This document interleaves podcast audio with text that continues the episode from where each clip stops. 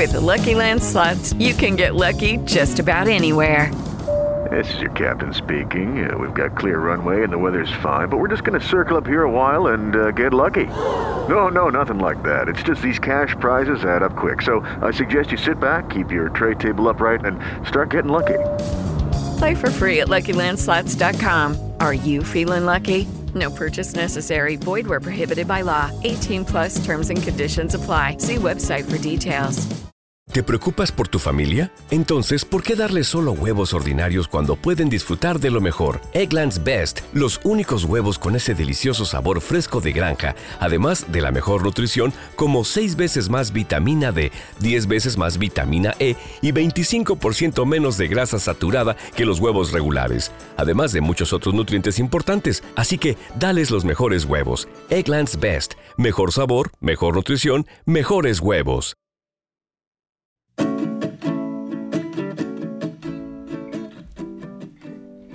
Tres paredes muy muy altas, casi siempre de color verde, y la cuarta, que cerraría el espacio, no existe. Dar golpes está permitido, aunque irónicamente algunos se acompañan del cartel prohibido jugar a la pelota. ¿Ya sabes de qué te hablo? Bueno, pues con este acertijo, que vamos, ya sabes lo que es seguro, te doy la bienvenida a Palabras a Tierra, un espacio libre de juicios para hablar de tú a tú. Máximo 15 minutos de tomar tierra y poner palabras reales a la vida.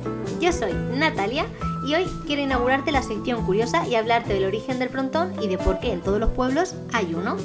Y sí, inauguro la sección curiosa y luego grabo episodio cada 2 meses. Es lo que hay. Por ponerte en contexto, pues si acabas de aterrizar en este podcast, contarte que es un poco como la vida. Nunca sabes lo que te vas a encontrar y nunca sabes cuándo va a haber un nuevo episodio. A veces tenemos una queja, a veces hablo de emprender, a veces hablo de relaciones o pues de curiosidades, como en este caso. Así que quédate para descubrirlo. Y venga, voy al lío con lo que quería contar. No se sabe exactamente dónde fue el primer frontón. Lo que sí que se saben los historiadores es que hace como 4.000 años, cuando los fenicios jugaban a algo parecido. Sí que podemos ubicar en España, que comenzó en la región vasca y que se implementó allí el juego de la pelota vasca o la pelota a mano. El nombre muy currado no está, pero oye, se entiende. Así podemos jugar todos. Para poder participar se necesitaba una pelota forrada con cuero que fabricaban artesanalmente en la zona. Seguro que ver esto sí que mola un montón, tanto la fabricación como cómo es la pelota. Y estoy convencida porque en la zona vasca sí que sigue activo todo este movimiento del juego con pelota, que podemos encontrar allí alguna pelota de las antiguas. Bueno, contaros que en las aldeas de los siglos desde el 12 al 18 se creaban la iglesia y el frontón como lugar de ocio para después de la escuela, para las fiestas populares, para cuando llegaban los quintos, que cumplían la mayoría de edad y tenían ahí que celebrarlo, ¿no? Bueno, pues igual que ahora en los pueblos se dice que está el ayuntamiento y la iglesia, ¿no? La plaza del pueblo, que es lo típico, pues antes se le añadía a toda esta celebración y a toda esta parte importante de relaciones el frontón. Pues tanto era así que por el 1861 había muchos amantes de todo este juego, todo este movimiento y de los diferentes usos que se le podía dar al frontón, pero como todo en la vida, siempre hay una parte negativa, no sé por qué. Bueno, pues había personas que tenían sus protestas, ¿no? ¿Por qué? Por el ruido. Porque, a ver, imaginaros, yo no puedo asegurar cómo se juega exactamente, pero sí que, obviamente, hay que rebotar la pelota contra la pared y eso pues hace eco, hace ruido, más el jolgorio que pueda acompañar a he ganado, no he ganado, el punto, no el punto, todo eso, ¿no? Así que, oye, pues supongo que quien viviera cerca del frontón, pues no le hacía ni pizca de gracia.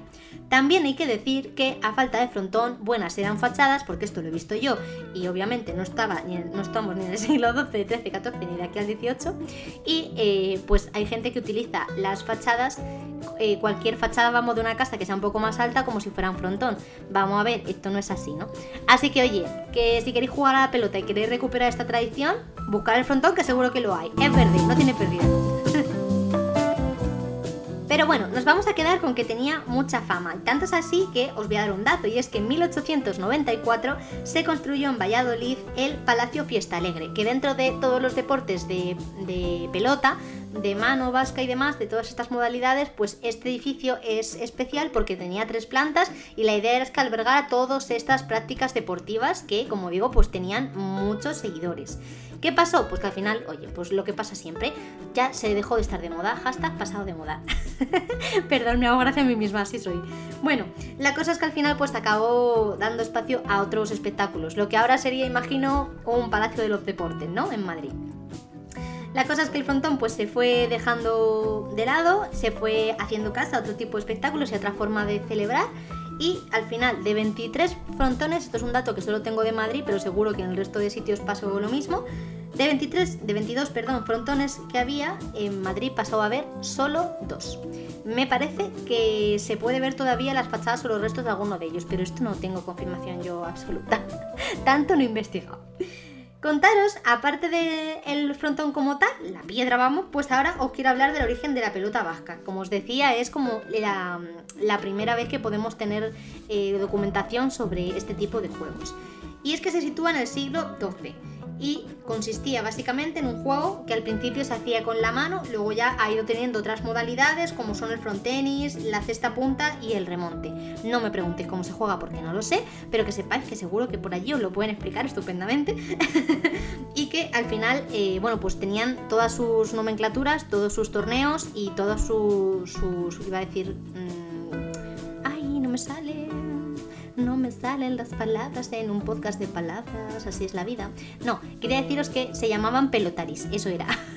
Que tenían sus propias formas de denominar a las cosas, entre ellos a las personas que jugaban, y nada, que me parece muy chuli el nombre, pelotaris, así como para ponerlo en el perfil de Tinder o en el currículum. Me ha encantado. Por si no conocéis el espacio del frontón, que bueno, creo que sí, pues nada, simplemente para que os hagáis una idea visual, aunque si lo ponéis en internet os va a salir fijo, es simplemente un espacio que tiene 10 metros de alto, este es lo que más llama la atención, y luego de ancho pues depende del tipo de juego que se vaya a hacer. También depende del tipo de juego pues las marcas que pueda tener en el suelo, pero bueno, generalmente el objetivo es poder rebotar la pelota contra el frotis y depende de si le puedes dar y de la distancia y demás, pues puedes ganar o no ganar el tanto. Y ya para ir terminando, pues contaros como curiosidad que si tecleáis en Google la web verpueblos.com y ponéis frontones, pues vais a poder ver frontones de diferentes épocas y nada, que están muy chulos porque al final pues algunos tenían una arquitectura bastante interesante y podéis echarle un ojo para haceros una idea de cómo era la vida ociosa y cultural de aquella época. Y como os he contado a lo largo de todo este episodio, al final en la zona norte es donde más presente pudo estar toda esta afición y todo este movimiento de los deportes de pelota y sobre todo de pelota mano, pelota vasca y demás, pues que en Navarra existe la ruta del mundo de la pelota, así que aparte de poder ver pelotas reales, pues podéis hacer... pelotas reales, esto suena fatal, ¿no? Bueno, no importa. Aparte de poder ver la esencia de todo este juego, de todo este movimiento, pues allí vais a tener un itinerario cultural y deportivo para los amantes de toda este tipo de deportes, para ver pues cómo, dónde estaban o todas estas representaciones, incluso realmente torneos que se siguen celebrando por allí, así que oye, por si os interesa, que le podáis echar un ojo. Y nada más, con esto voy a ir cerrando, no sin antes daros la palabra con la que bajar a tierra, que la he cogido además de un libro que ya os recomendé hace unos cuantos episodios, que es el de Almáciga, que recoge diferentes palabras del ámbito rural de hace unas cuantas épocas y que oye, así no se queda en el olvido, y es que me ha encantado. La palabra cosirar, que significa ir a dar una vuelta para comprobar si las personas, los animales o el huerto están bien o necesitan ayuda, vigilancia o ser revisados. Es mucho más que eso, sino que es también estar pendiente de lo que te rodea.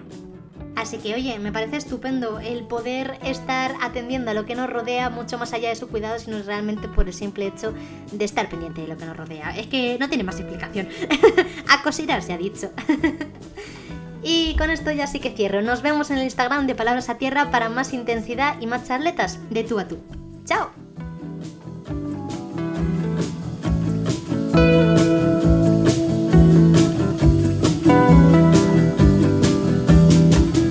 Mary redeemed a $50,000 cash prize playing Chumba Casino this year. I was only playing for fun, so winning this was a dream come true. Chumba Casino is America's #1 social casino experience. It's serious fun. With over 80 casino-style games to choose from, you too could win life-changing amounts of cash. Be like Mary. Log on to ChumbaCasino.com and give them a whirl. That's ChumbaCasino.com. No purchase necessary, void, or prohibited by law. 18+. Terms and conditions apply. See website for details. The voice in the preceding commercial was not the actual voice of a winner.